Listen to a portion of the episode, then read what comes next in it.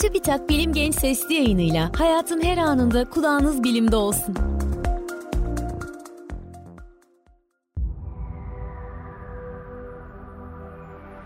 Salgın hastalıkların tarihi Yeni tip koronavirüsün sebep olduğu salgın ortaya çıktığından beri etkilerini daha iyi anlamak, karşılaştırma yapmak ve neler olabileceğini öngörmek adına dünya üzerinde bugüne kadar yaşanan büyük salgınlara odaklanıldı. Biz de bu sesli yayınımızda tarihteki önemli salgınları sizin için özetledik. Veba salgınları tarihte önemli bir yere sahip. Bunda vebanın geçmiş dönemlerdeki olumsuz yaşam koşulları nedeniyle kolayca yayılmasının payı vardı. Ayrıca 17. yüzyıla kadar salgın hastalıkların tümüne veba deniliyordu. Farelerde yaşayan Yersinia pestis bakterisi onları ısıran pireler yoluyla insanlara bulaşır ve vebaya neden olur. Üç çeşit veba vardır. Hıyarcıklı vebada pirenin ısırığıyla deri altında şişlikler ve kitleler oluşur. Bakteri dolaşım sistemine yayılarak dokularda hasara yol açabilir ve deride koyu renkli lekeler oluşturabilir. Buna septisemik veba denir. Pneumonik veba ise bakterinin akciğerde enfeksiyona neden olması sonucu ortaya çıkar. Tarihte kayıtlara geçmiş en büyük salgınlardan biri olan Justinian vebası 6. yüzyılda Bizans İmparatorluğunda ortaya çıktı ve özellikle başkent İstanbul'u etkisi altına aldı. Salgına ismini veren İmparator 1. Justinian'in de hastalığa yakalandığı ancak iyileştiği biliniyor. Vebanın Çin'de ortaya çıkıp gemilerdeki fareler ve pireler yoluyla İstanbul'a geldiği, diğer liman şehirlerine de aynı şekilde yayıldığı düşünülüyor. Sasani İmparatorluğu ve Akdeniz'e kıyısı olan diğer ülkelerde vebadan etkilendi. İslamiyet'in ortaya çıktığı yıllarda o bölgede görülen veba da bu salgın kapsamında gerçekleşti. Salgının yaklaşık 200 yıl boyunca çeşitli yerlerde kendini yeniden göstererek devam ettiği ve toplamda 25 ila 100 milyon insanın hayatını kaybetmesine neden olduğu düşünülüyor. Hayatını kaybedenlerin sayısının kesin olmamasının başlıca nedenleri ise o dönemlerde tarihi kaynakların sayıları abartılı vermesi, istatistiksel verilerin düzenli tutulmaması ve salgının 200 yıl boyunca çeşitli coğrafyalara yayılması yüzünden kayıp takibinin yapılamaması. 14. yüzyılda gerçekleşen ve kara ölüm ya da kara veba olarak anılan veba salgını ise 75 ila 100 milyon insanın hayatını kaybetmesine neden oldu. Hastalığın Çin'de başlayıp ticaret yollarıyla özellikle İpek yolu üzerinden ve Cenevizlilerin gemileriyle taşındığı düşünülüyor.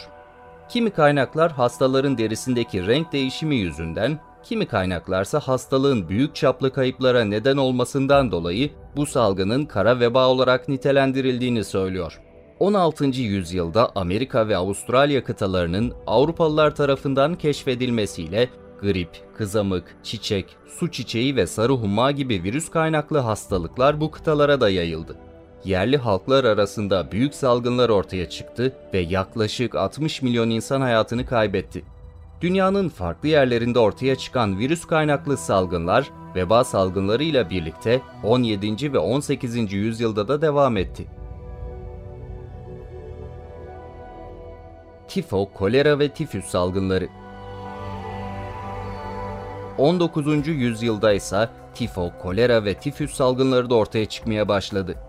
Tifo ve kolera vücut atıkları ve salgılarıyla insandan insana bulaşabilirken tifüs hasta kişiyi ısıran bir bitin hasta olmayan bir kişiyi ısırmasıyla insana bulaşır. Yani bir taşıyıcıya ihtiyacı vardır. Hijyen kurallarına dikkat edilmesi, atık su altyapısının kullanılması, temiz su temini ve yiyeceklerle içeceklerin temizlenmesi yoluyla bu hastalıklardan korunmak mümkündür. Ancak o dönemde henüz hastalıkların patojenlerle yayıldığı bilinmediği için insanlar hastalığın nasıl bulaştığını fark edemiyor. Dolayısıyla da yayılmalara karşı etkili önlem alamıyorlardı. 1816'da Hindistan'ın Kalküta şehrinde başlayan ilk büyük kolera salgını Çin'e, Doğu Asya'ya, Orta Doğu'ya ve Akdeniz kıyılarıyla Afrika'ya, özellikle İngiliz gemileriyle de Avrupa ve Kuzey Amerika'ya taşındı. 1826'da ikinci, 1846'da ise üçüncü büyük kolera salgını patlak verdi. 1860'a kadar devam eden 3. kolera salgını sırasında 1855'te 3. büyük veba salgını da ortaya çıktı. 5 yıl boyunca etkisini sürdüren bu salgın sırasında 12 milyondan fazla insanın öldüğü tahmin ediliyor. 19. yüzyılda gerçekleşen 5 büyük kolera salgınında da 1 milyona yakın insanın hayatını kaybettiği düşünülüyor. İspanyol gribi ve AIDS 20. yüzyılda ise İspanyol gribi patlak verdi. Hastalığın ilk nerede ve tam olarak ne zaman ortaya çıktığı bilinmiyor. Ancak 1918'de Birinci Dünya Savaşı cephelerinde başladığı ve 1920 sonuna kadar etkisini sürdürdüğü biliniyor.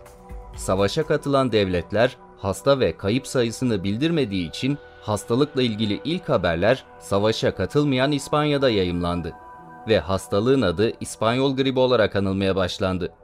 Bu grip virüsü dünya nüfusunun neredeyse dörtte birine bulaştı ve yaklaşık 50 milyon insanın hayatını kaybetmesine yol açtı. Bunda özellikle savaş koşullarının etkili olduğu düşünülüyor. Çünkü savaş hem virüsün yayılmasına hem de ekonomik, fiziksel dayanıklılık ve hijyen koşulları olarak insanların virüse hazırlıksız yakalanmasına yol açtı. Sonuçta İspanyol gribi dünya tarihinin en ölümcül salgını oldu. 20. yüzyılın bir diğer önemli salgını ise HIV'in yol açtığı edinilmiş bağışıklık eksikliği sendromu yani AIDS salgınıdır. HIV, kan, cinsel sıvılar ve anneden bebeğine plasenta ya da süt yoluyla bulaşabilir. Virüs bulaşan kimseler erken dönemde bunun farkına varamayabilir. AIDS hastalığın son dönemidir ve bu aşamada vücut savunma sistemini kaybederek başka hastalıklara karşı korumasız kalır. Diğer bir deyişle HIV dolaylı yoldan insanların ölümüne yol açar. İlk klinik vakanın kayıtlara geçtiği 1981'den günümüze yaklaşık 35 milyon insan HIV nedeniyle hayatını kaybetti.